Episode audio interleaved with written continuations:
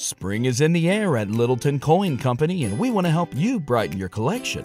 Visit us at littletoncoin.com all month long to enjoy 15% off your purchase. With a wide selection of coins, paper money, supplies, and more, Littleton Coin Company has something for every collector's taste. Use promo code SPRING at littletoncoin.com for 15% off your purchase all month long. Restrictions apply.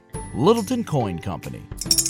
Serving collectors since 1945.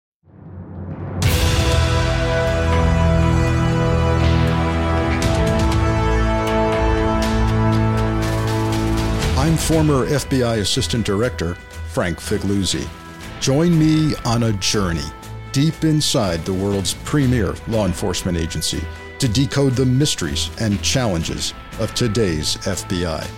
The threats facing America are as real as the men and women who battle to protect us. In this first of a kind podcast, we sit down with active duty FBI personnel who reveal their mission, their cases, and their lives. Let's go inside the Bureau with Frank Figliuzzi.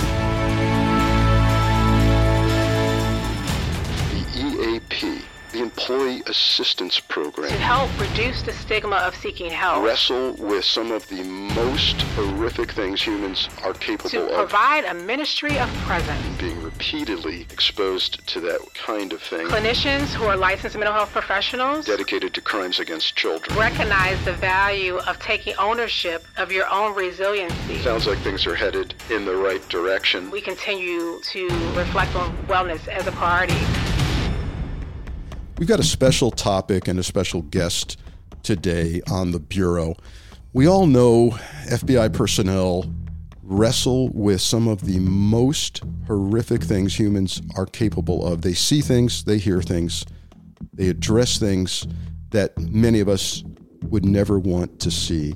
They take care of our backs, they watch our backs, they have our well being. But what happens when the FBI personnel need someone to watch over their well being? Who does that? Who do they call upon?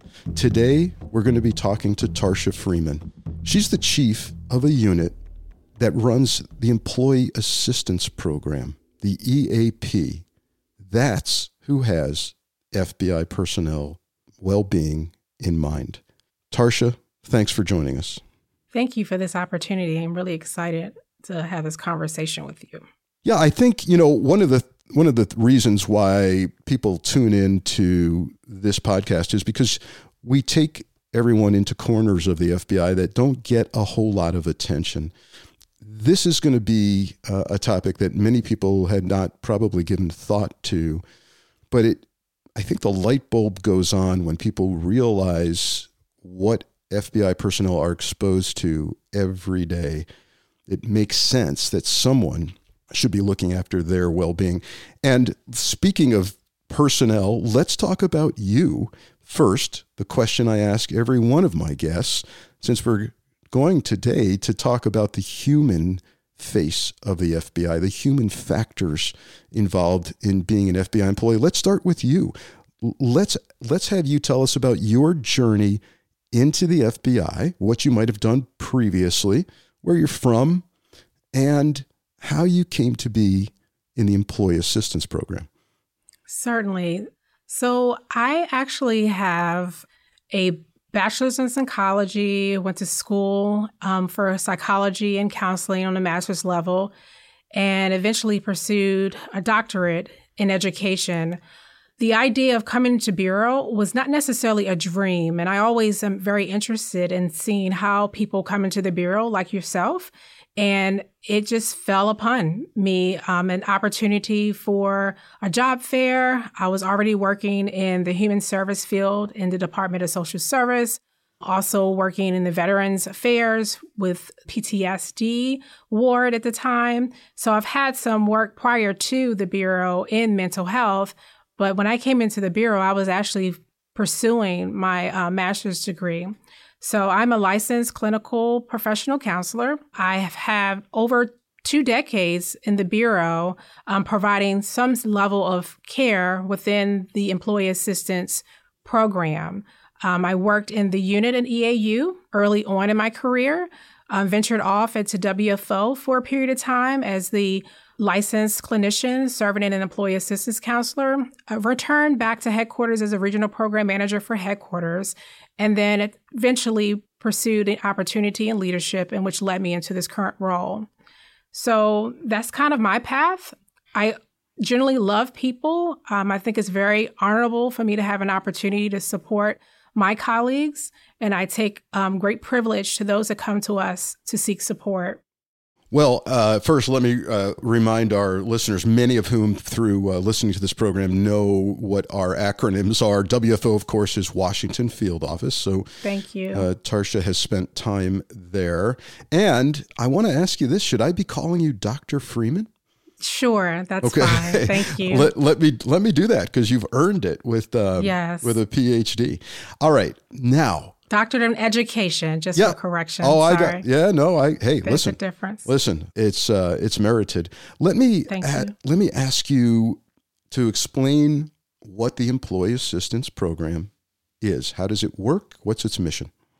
Sure. The employee assistance program is designed to support our employees, task force officers, and their immediate family members. Our goal is to assess the needs of the workforce, be available to provide short term counseling and services, and to really um, identify those groups that potentially may have repeated exposure or impacted by operational stressors to identify ways in which we can support them. So while people may come to the Bureau by, di- by way of different paths, once they land here in this organization, based on the operational needs and their exposure, they potentially may receive or be exposed to additional stressors. So just making sure that we're available to provide the support to our workforce. So how does that play out throughout the nation? I mean, there's 56 FBI field offices. There's actually legal attache offices around the world. Let's get into the weeds about what EAP looks like, how employees can avail themselves of, of services, what services are offered, and, and who's carrying this out. That's a great perspective. Um, throughout the enterprise, we have layers within the EAP program. We have clinicians who are licensed mental health professionals. Um, we have the great honor within this fiscal year to add additional 13 complements of those individuals, those resources. In addition to the clinicians that are licensed, we also have coordinators in each office. Um, we have teams in each office that support the coordinator that include peers and chaplains as well. The goal is that we offer a variety of resources for employees to consider.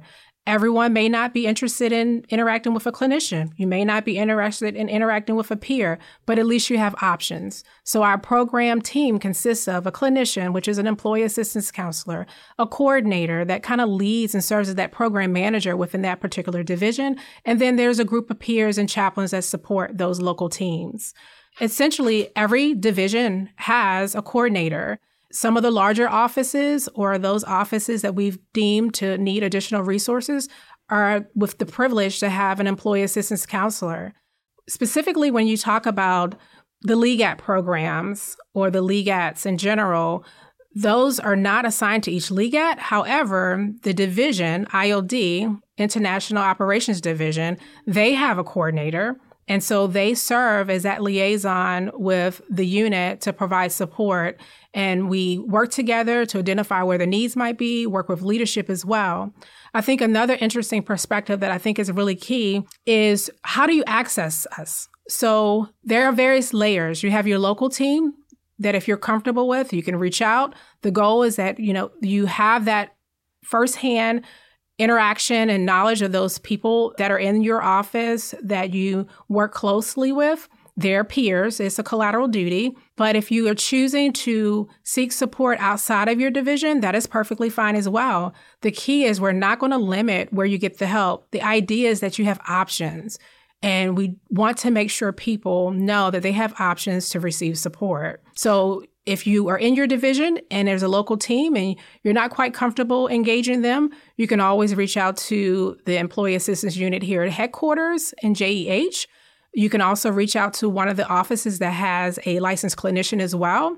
Um, the key is that we want to make sure that people just know they have options and that we want them to get the help that they need. Lots of options makes a, a lot of sense when it comes to uh, typically a culture that's so tough on the exterior has to be, um, you know, it, making that decision to reach out and get some assistance. And this peer counselor aspect is particularly intriguing uh, in that who better to at least serve as an initial point of contact um, than someone who's experienced the same things in the in the in the mission, in the career, in the job. So you mentioned this is an ancillary duty for other uh, FBI employees who, I guess, volunteer for this, raise their hand to help their fellow employees. Uh, what what kind of uh, orientation or exposure do they get, and training do they get? Certainly, I'll begin with the selection process because the actual division has to recruit for a need for a peer. Um, once that individual or the canvas goes out and there are people that have expressed an interest, they have an opportunity to sit on a career board and they're selected. Once they are selected, um, the actual individuals will receive training. They must receive training before they begin those duties. So they can be selected, but until they receive the training, they're not in a position to provide that care. The training consists of um, 24 hours. Um, we were doing it in person, but as a result of the pandemic, we have quickly transitioned to the virtual platform. Um, it's been a great opportunity to see how we can continue to provide support and train our peers or those that are interested in the program without having that void. And so there's 24 hours worth of training, a three day training. They continue to have that peer model, um, which includes the regional program manager that provides oversight to those particular offices. So it's not like when they receive the training, then they are left to continue without any support. They have the regional program managers that are also in the position to provide that oversight for the program. Got it. Got it. Now, Dr. Freeman, you've been doing this for a while. What are some of the the types of stressors that you see within the FBI uh, population that that causes them to reach out. I'm sure there's a wide variety, but what, what's the what about the particular nature of the FBI that might cause people to experience uh, stress? Um, in responding to your question, I would think the two things that came to mind that I think are really dear to my heart are the idea that we have a number of employees that have repeated exposure and just trying to figure out how to engage those individuals early on and be proactive and to help reduce the stigma of seeking help.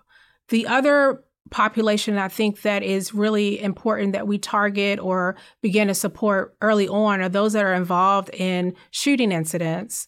Um, if we can engage them almost immediately after those incidents occur and develop the rapport and relationships and continue to provide support, I think it actually helps to support the individual. Also, it helps to relieve some of the impact of the organizational struggles that might occur in that process. So the idea of having that constant support and follow up is, I believe, is very valuable. We do have those opportunities. I mean, we've come a long way. I've been in the Bureau for over two decades, and I know there's a lot of promotion of that we offer to share what we can do, but I feel like we're on the other spectrum of that. So now we're invited. We have the invitation instead of us initially asking or identifying that there's a concern and making a request for support.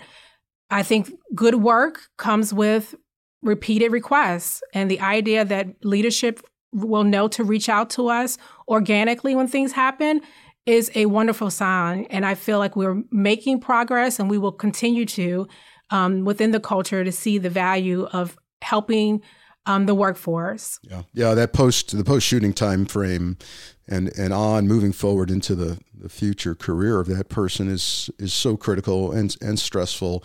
Um, you know, the the FBI and, and we certainly want them to investigates very thoroughly every agent involved shooting. So at, at a time when a an employee is going through this jarring experience, they mm-hmm. also they also find themselves under scrutiny, necessarily yes. so, and that's an additional stressor as well.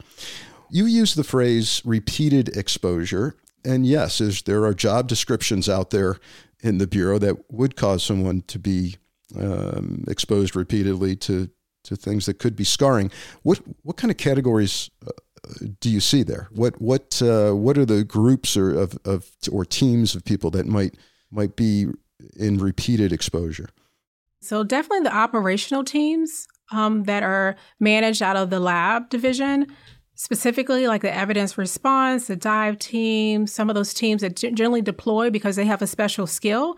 And because of that special skill, then they're oftentimes called upon to deploy. So when I say re- repeated exposure, it's, it's may not be um, the violation that they work always, but it could be a special skill that someone has. Even if you think about the photographers, I mean, sometimes that is a forgotten position. They see crime scenes and they see the investigation from a very unique lens. I mean, literally a lens, but that is exposure that occurs. Indeed. And I, I speaking from my own personal experience, there was a, a time period, um, mercifully rather short, where I supervised a squad dedicated to crimes against children. And I, mm-hmm. I really found that to be some of the, the, the worst conduct humans were capable of. And I can't imagine being repeatedly exposed to that kind of thing. And I'm, I'm really grateful that you offer these services to, to folks like that. Hey, let's chill for a moment, as they say, to talk about Shudder from AMC Networks. What's better on a chilly fall night than curling up in front of the TV for a great, scary movie? And nobody has a better collection of horror, thriller, and the supernatural than Shudder, the best streaming service for horror. Shudder is the exclusive home for found footage hit VHS 94, a Shudder original. Binge the latest seasons of Creepshow and Slasher, both exclusively on Shudder. Catch new episodes of drag competition show The Boulet Brothers Dragula and a new docu-series Behind the Monsters on the origins and pop culture dominance of your favorite modern movie monsters. New exclusives this month include Nicolas Cage in Prisoners of the Ghostland and killer shark movie Great White. You can stream great thrillers, horror, and suspense for $5.99 a month or $56.99 a year. Shudder has the largest, fastest growing curated selection of thrilling and dangerous entertainment it's been called the Netflix for horror. There are new supernatural terrors, edge of your seat thrillers, and shocking horrors added every week. You'll have unlimited access to stream ad free on all your favorite devices.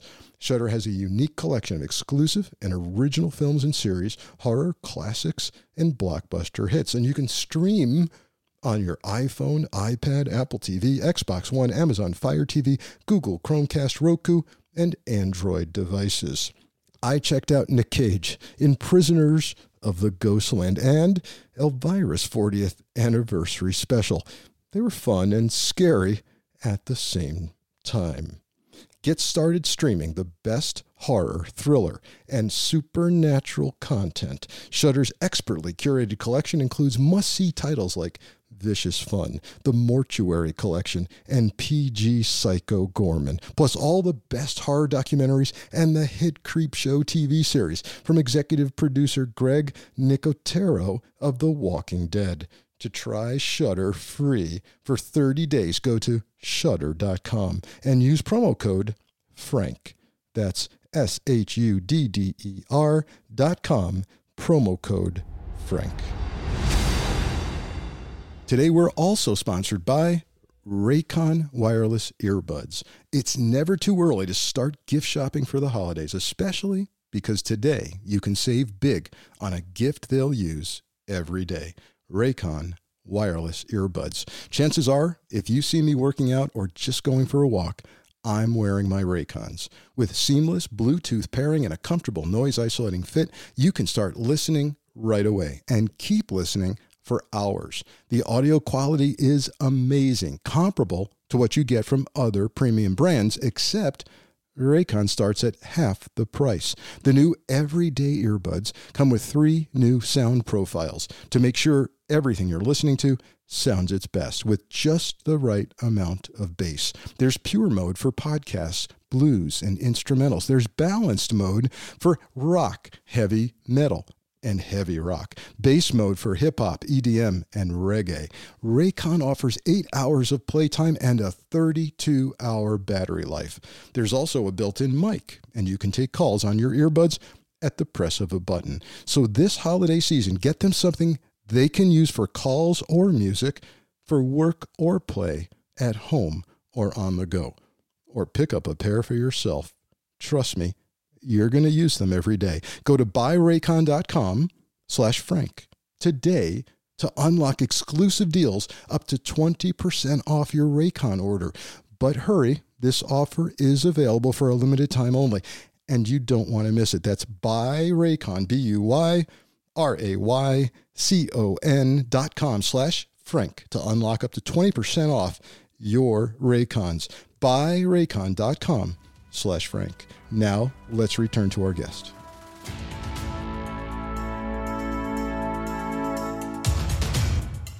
Let's talk about whether or not the services offered by the Employee Assistance Program are limited just to the FBI employees or extend beyond those employees. Certainly. So the services we offer are extended to employees, task force officers, and their immediate family members. Um, the services are confidential. It's short term in nature, but we don't turn people away. Um, if people are motivated to get help, we will continue to provide support for them. But overall, it's primarily the employees, task force officers, and their immediate family members. Yeah, yeah. I think that the immediate family thing is is uh, an obvious need. You've got an employee coming to work every day, and you want them to be the best they can be that day, that week, that year. And and if there's serious issues at home, that simply isn't going to happen. So it it makes perfect sense to me to include that that immediate family. You mentioned just a mere reference to the chaplain program falling under the employee assistance program. A lot of our listeners will not have realized that uh, there's a formal chaplain program in the FBI. Tell us about that. Sure. The chaplains program is a pretty unique program. Um, it's over 130 chaplains that volunteer their services support the FBI. Most of them have had some additional law enforcement experience or military experience serving in a chaplaincy role, but they are assigned to each division. Some divisions have multiple chaplains, chaplains to provide support, um, just depending on how large the AOR is. But in general, um, the chaplains are a complement of the services. And just for background, the I think it's a little the opposite. The chaplain started first and then EAP. Ah. And as a result of that, that's kind of how other things evolved. So we had a peer program initially, and it was really focused on the alcohol and recovery. And um, there are some pioneers that have since left the Bureau, but have really focused on how do we help those employees that were struggling with alcohol and substance, well, alcohol misuse. And that kind of evolved the EAP program. And then at some point over some time, then it's evolved into the more broader perspective, more peers and requiring the coordinators to be in each division and then also having clinicians as well. Oh, that's an interesting piece of, of history that I was not aware of that the, the chaplains started I, I, first before the formal EAP program. So let, let's uh, talk more about this. They, they, much like the peer counselor program, these are ancillary duties. These chaplains have Correct. have a, a, church or synagogue or mosque yes. of, of their own. They have a ministry of their own, but they come from the local territory, the field offices. And and what they they they raise their hand, they, they, and then do they get some kind of orientation to the FBI? They do. So they complete a background just like the bureau employees. They have a top secret clearance. Um, they have full access to our network as well as an employee. They have access to the FBI net with the intent that they can read emails and get a sense of what's going on in those particular divisions. Um, as leadership is communicating to the workforce, they're totally engaged um, in that division. They are to provide a ministry of presence. Mm. That's what the theme is for the chaplain. Mm. While they may have various religious disciplines, the idea is that you serve in the role in a chaplaincy capacity to be able to foster that spiritual guidance to all employees. I like that phrase, ministry of presence. Uh, just being there for folks and, and folks knowing, hey, I may only want to chat with this person once or twice a year, but I know where they are. I know where I can find them because they're they're here. Can I add a quick pitch to that? So yeah. I think you did ask the question about how are we Um, how do we recruit the chaplains? Yeah. Sometimes there's a need in the division and people begin to actually seek chaplains out.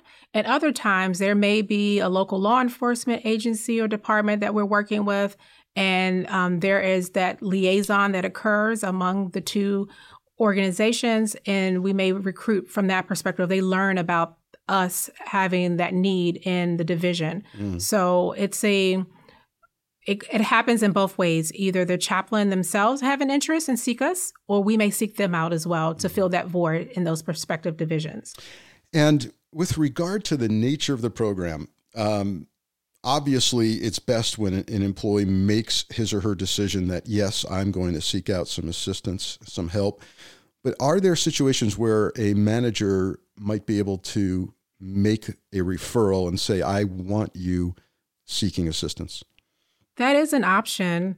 While the employee assistance program is completely voluntary, um, there are options where a manager can make a management referral, either informal by just making that nudge or suggesting that they seek the support because they've observed things in the workplace or aware of things that they're struggling with. Or it could be a formal referral where it's actually documented in one um, letter, just basically stating that we've observed the following behaviors and encourage you to seek the support of the employee assistance unit. That can be done in just a general performance concern, and it can also be done if there is alcohol misuse or suspicion of alcohol misuse. Got it. Thank you. So, Dr. Freeman, the FBI not only deals with kind of one on one case related stress, but sometimes there are national news, global news, mass casualty events, or something so significant to a field office. For example, I'm thinking just uh, several months ago, the, the death, the line of duty deaths of two agents in Miami. There have been mass casualty events like 9 11 that seemingly would go beyond the, the resources available of EAP peer counselors in that specific field office. What happens in, in such events? How does headquarters get involved?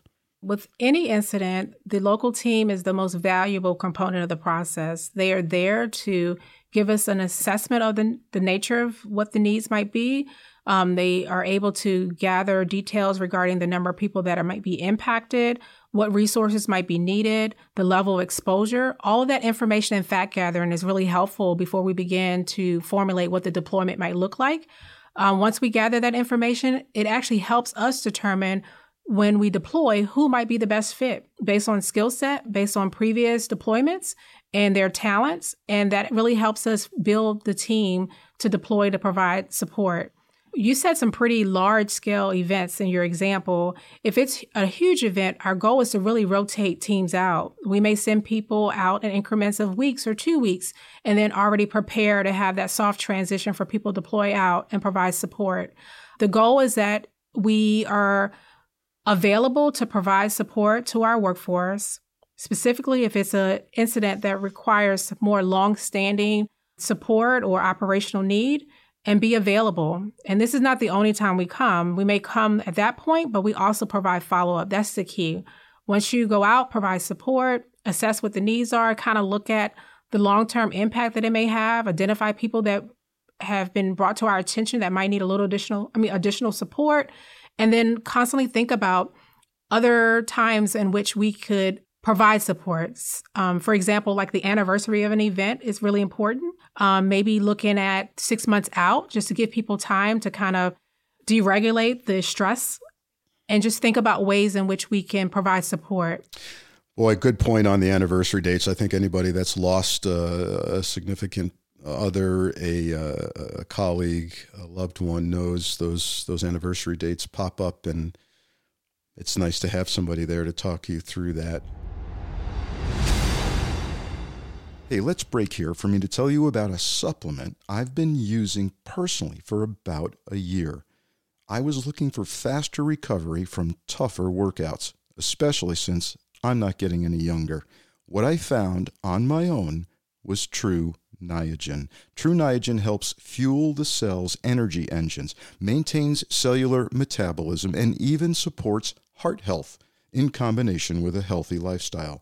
With 13 published human clinical studies and backed by Nobel Prize winners, Tru Niagen is a supplement that's clinically proven to boost NAD levels, an essential coenzyme required for cellular energy and repair. Since taking Tru Niagen, I have more resiliency and it helps my muscles recover after workouts. Whether you're an athlete, busy parent, or busy grandparent, Tru Niagen can be part of a lifestyle of healthy aging. Add more vitality to your life today with Tru Niagen. Right now, new customers can save 10% on their first purchase by going to truniagen.com slash frank and use code frank. That's truniagen.com slash frank, code frank, to save 10% on your first purchase. Tru Niagen, that's T R U N I A G E N dot com slash Frank, code Frank. These statements have not been evaluated by the Food and Drug Administration. This product is not intended to diagnose, treat, cure, or prevent any disease. And this episode is also brought to you by Storyworth. If you're like me, you're always looking to give a gift that means something a gift to loved ones that makes them feel special and unique, just like the relationship you share. That's why I'll be giving the gift of Storyworth. It's an online service that helps you and your loved ones preserve precious memories and stories for years to come. It's a thoughtful and meaningful gift that connects you to those who matter most. Every week, Storyworth emails your relative or friend a thought provoking question of your choice from their vast pool of possible options. Each unique prompt asks questions you've never thought to ask, like, What's the bravest thing you've ever done in your life? Or, if you could see into the future, what would you want to find out?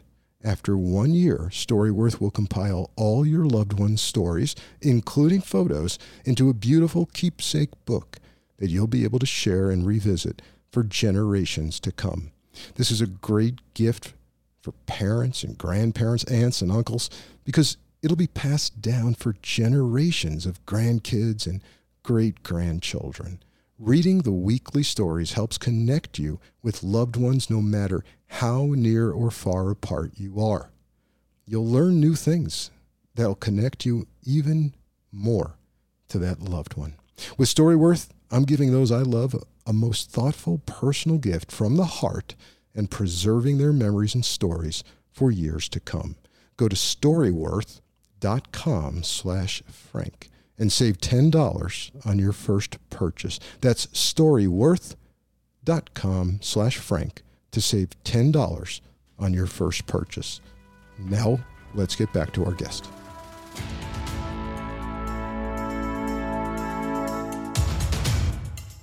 Let's talk about the impact that the program has. And I know from my various times working at FBI headquarters, it's there's a lot of discussion of metrics for success. And I always ask our guests, you know, how how do you measure your success? And for you, let's let's hear about that. And and I wonder um, if some of that is, hey, how many of our employees are availing themselves of the program?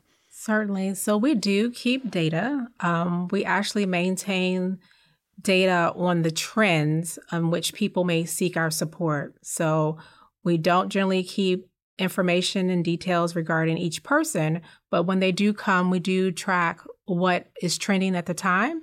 And I will say, I don't even know the time frame, but I would say definitely in the last five years, we've exceeded the um, national norms of over 17% utilization for the organization. So that is actually a good sign mm. um, that people are utilizing the services despite the stigma and despite the resistance that people may have in seeking support. But the idea that people do realize that this is a resource and this resource is utilized. Yeah, I I, I love that you're exceeding you know the the kind of national norm. I didn't even know there was a, a national uh, kind of percentage to look at, um, and that's good to hear. I think while some people might say, "Boy, that's a lot of people seeking assistance," no, that that that is a good thing because the worst thing that could happen is I think people sticking their head in the sand, pretending everything's fine in a in an organization that is, as you said, repeatedly exposed to things that that should be addressed. So that's great. I like that positive perspective. I'm sorry for interrupting Yeah, you, but no. I like that positive perspective. I think the idea that we can have a proactive component in this program and not always reactive, it offers a really great blend. And the idea that people are recognizing they're reaching their limits and taking advantage of the resources is an excellent process. So I am grateful that we have the resource and it's pretty unique compared to some of the other organizations that don't have the internal EA program, EAP program like we do. Mhm. And and what's on the horizon for the future of the bureau looking at the employee holistically, their well-being? What's what do you see coming down the path that that might be uh, of interest?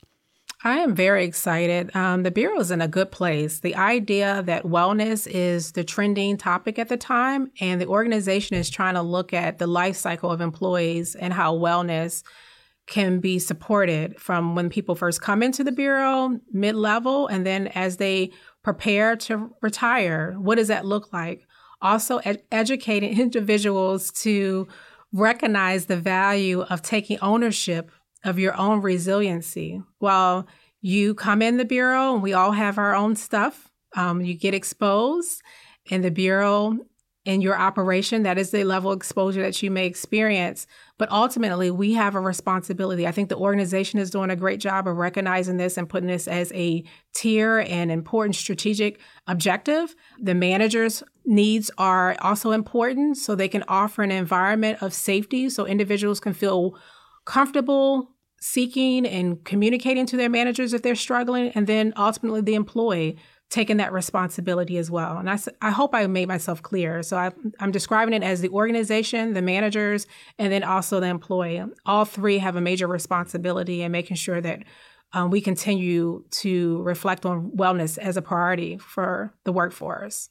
And you know, I I can remember, of course, back to my academy days at at Quantico, and the the the idea of physical fitness being instilled in all of us. And, and it was more than just hey you have to pass this test uh, several times to get through the academy. It was fitness is a part of a healthy lifestyle, and and I, I, and for most agents they carry that through their entire career. That's the physical fitness side of it. But what about the mental health side of that? And, and maybe starting planting that seed at the academy. What's uh, what's being talked about there? Certainly. So there are a number of wellness centers that are actually um, in the process of being created. There's going to be one in Huntsville and one at Quantico. And the key is that we include and enmesh all those components of wellness together so that you can receive it early on when you enter into the organization. And it can be a, initial reminder of the importance of blending all of those elements. So mind and body and spiritual um, components within wellness. Mm, boy, that's that's a, a key to to stress management, mitigating burnout, uh, particularly among uh, executives, senior executives. Sounds like things are headed in the right direction. This is an exciting time. Yeah, I think that that if you're, you know, if I'm hearing you correctly, that the bureau is setting aside, it's always, you know, setting aside a, a line item in a budget, talking about staffing up wellness centers, at least in a couple of places that a lot of employees pass through.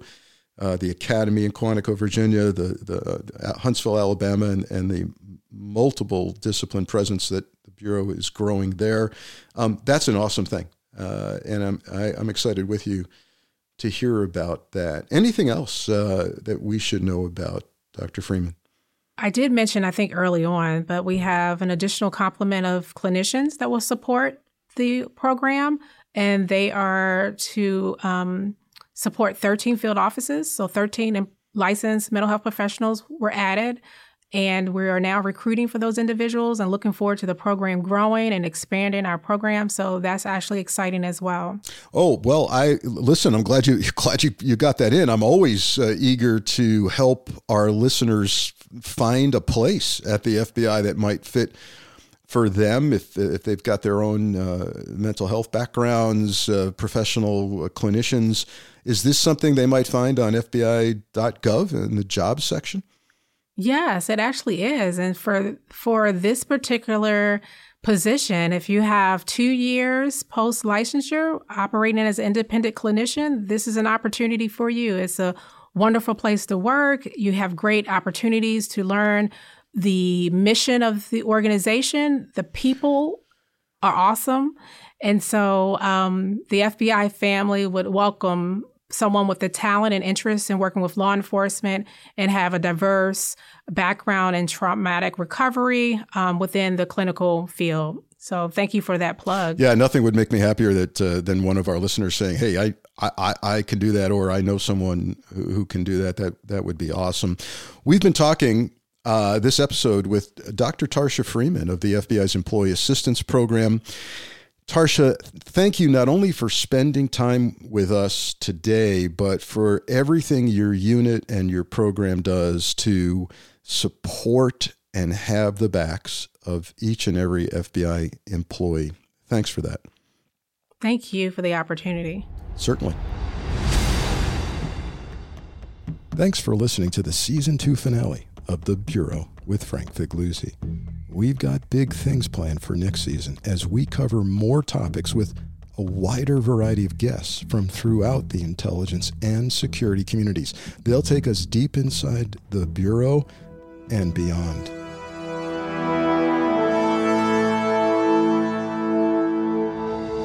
The Bureau is written by Frank Figliuzzi and executive produced by Allison Gill with sound design and editing by Molly Hockey, with podcast art design by Johanna Coxeter. Music for The Bureau is written and composed by Peter Rydberg. The Bureau is a proud member of MSW Media Network, a collection of independent creator-owned podcasts focused on news, politics, and justice. For more information, visit mswmedia.com.